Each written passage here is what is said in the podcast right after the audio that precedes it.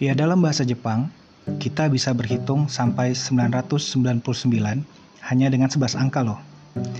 Pada dasarnya angka dalam bahasa Jepang itu beda dengan cara hitungan angka dalam pengetahuan barat.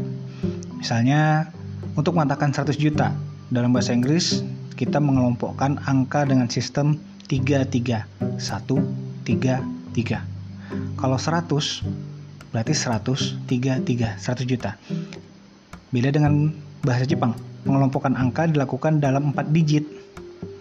Misal, 100 juta, berarti 4 digit belakang, 4 digit lagi, baru satu.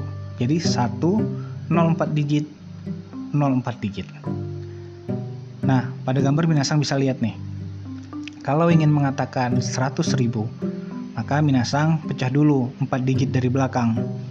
Sehingga jadinya ketemu 10 dan 04 digit.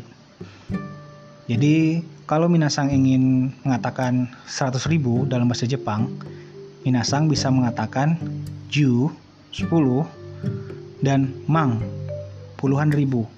Jadi jumang seratus ribu. Ya, memang beda pengucapannya dengan yang kita ketahui, tapi ya begitulah. Bisa dilihat di gambar, pecahan-pecahannya seperti itu. Minasang bisa berlatih sesuai dengan yang digambar. Kalau satu juta gimana? Caranya sama.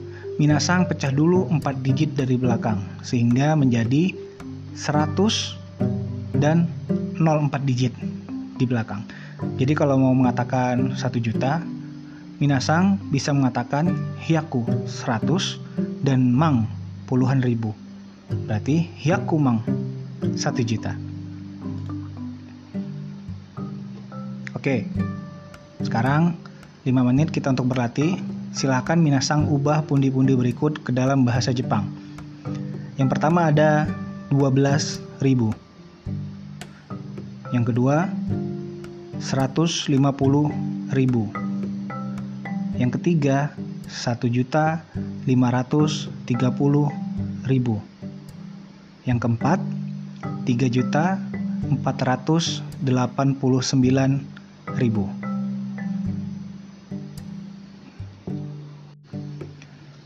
Baik, selanjutnya kita masuk bahasan penggunaan kalimat positif biasa, tanya, dan negatif biasa. Dalam bahasa Jepang, setiap susunan kalimatnya pasti ada partikel atau kata hubung atau kata bantu yang terselip. Bahkan tidak ada satupun kalimat dalam bahasa Jepang yang tidak menggunakan partikel. Kalau teman-teman Minasang masih bingung dengan penggunaan partikel dalam bahasa Jepang, mungkin tidak ada salahnya untuk melihat fungsi to be dalam bahasa Inggris. Ya, kurang lebih sama lah ya. Di gambar ini, kita akan mereview kalimat positif biasa yang menggunakan partikel wa dengan pola kalimat a wa bi des. A adalah bi. Minasang bisa menggunakan pola kalimat ini untuk menjelaskan sesuatu itu adalah ini loh. Misal, Wawan sang wa kesatsu kang des. Di sini kita menjelaskan bahwa Wawan Sang adalah seorang petugas polisi. Minasang bisa mengganti nama Wawansang dengan subjek apa pun dan mengganti penjelasan tentang subjek tersebut dengan apa pun. Kita ambil contoh lain.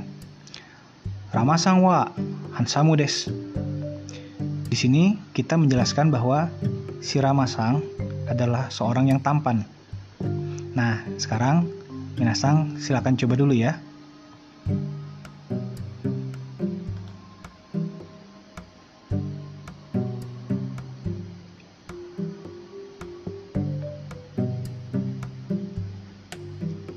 Oke, sudah. Berikutnya, kita menggunakan pola kalimat yang hampir sama, namun ditujukan untuk bertanya. Tidak ada tanda tanya dalam bahasa Jepang. Jadi, kalimat tanya biasanya ditandai dengan K di akhir kalimat. Iya, K. Misalnya, Wawan sang wa kesatsukang desu ka? Jika tanpa tanda K di akhir, berarti kita menjelaskan tentang si Wawan sang. Tapi jika ada K di belakang kalimat, Berarti kita mau menanyakan, apakah Wawan Sang adalah seorang polisi? Nah, Sekarang kita coba dengan si Ramasang. Ramasang wa hansamu desu? Iya betul. Di sini kita mau bertanya, apakah si Rama tampan? Minasang bisa mencoba pertanyaan sederhana lainnya. Tentunya dengan mengikuti pola yang ini ya. Oke, silakan.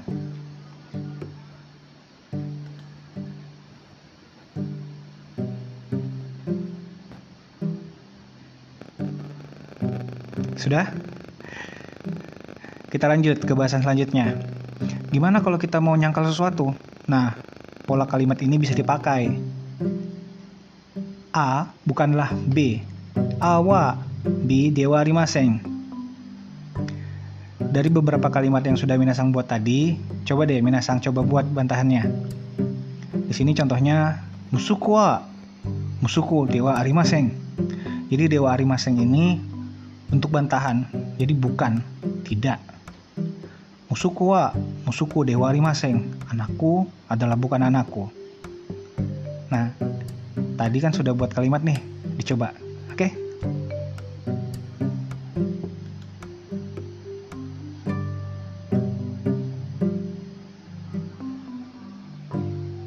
Baik selanjutnya, untuk menyatakan kepemilikan, kita menggunakan partikel no di sini. Kira-kira bisa kita artikan no di sini sebagai nya yang menyatakan kepemilikan. Misal, watashi no kutsu.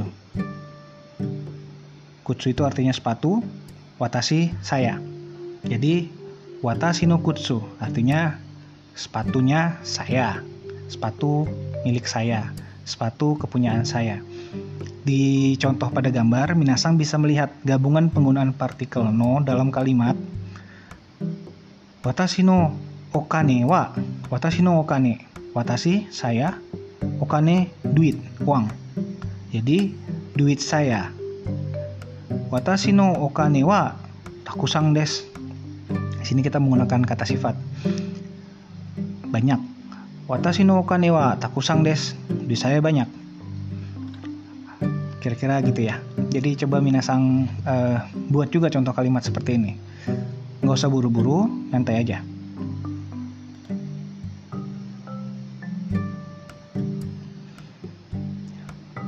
Kalau pola kalimat yang ini digunakan untuk menyatakan bahwa sesuatu itu juga sama dengan yang lainnya.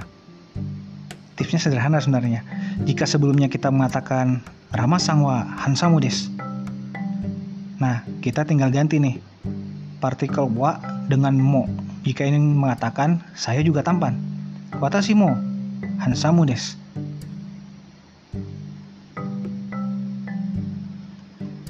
Di dalam gambar Minasang bisa lihat haha mo sensei des.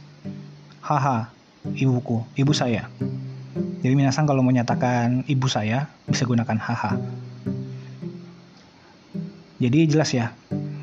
Kalau Minasang ingin mengatakan sesuatu, ubah subjeknya dan ganti partikel wa dengan mo. Nah, di bawah ini ada kosakata, Minasang bisa pelajari, silahkan dicatat dulu. Di sini ada tentang profesi dan harta benda. Harta bendanya kita batasin hanya mobil, motor, perahu, pesawat, dan sepeda. Gak usah banyak-banyak, gak usah emas, dan lain-lain. Selanjutnya di bawah Minasang bisa lihat di sini saya berikan penugasan menggunakan kata-kata di atas. Minasang harus buat tiga kalimat yang menyatakan apakah sesuatu itu adalah ini itu. tiga buah kalimat jawaban positif biasa atas pertanyaan ini itu. Kemudian tiga buah kalimat jawaban negatif biasa atas jawaban dan pertanyaan ini itu. Selanjutnya, Minasang ubah kata dalam bahasa Indonesia di bawah ini menggunakan bahasa Jepang. Saya adalah seorang polisi. Saya juga seorang pelajar. Mobilnya Andika bagus. Nah, ini silakan diubah ke dalam bahasa Jepang.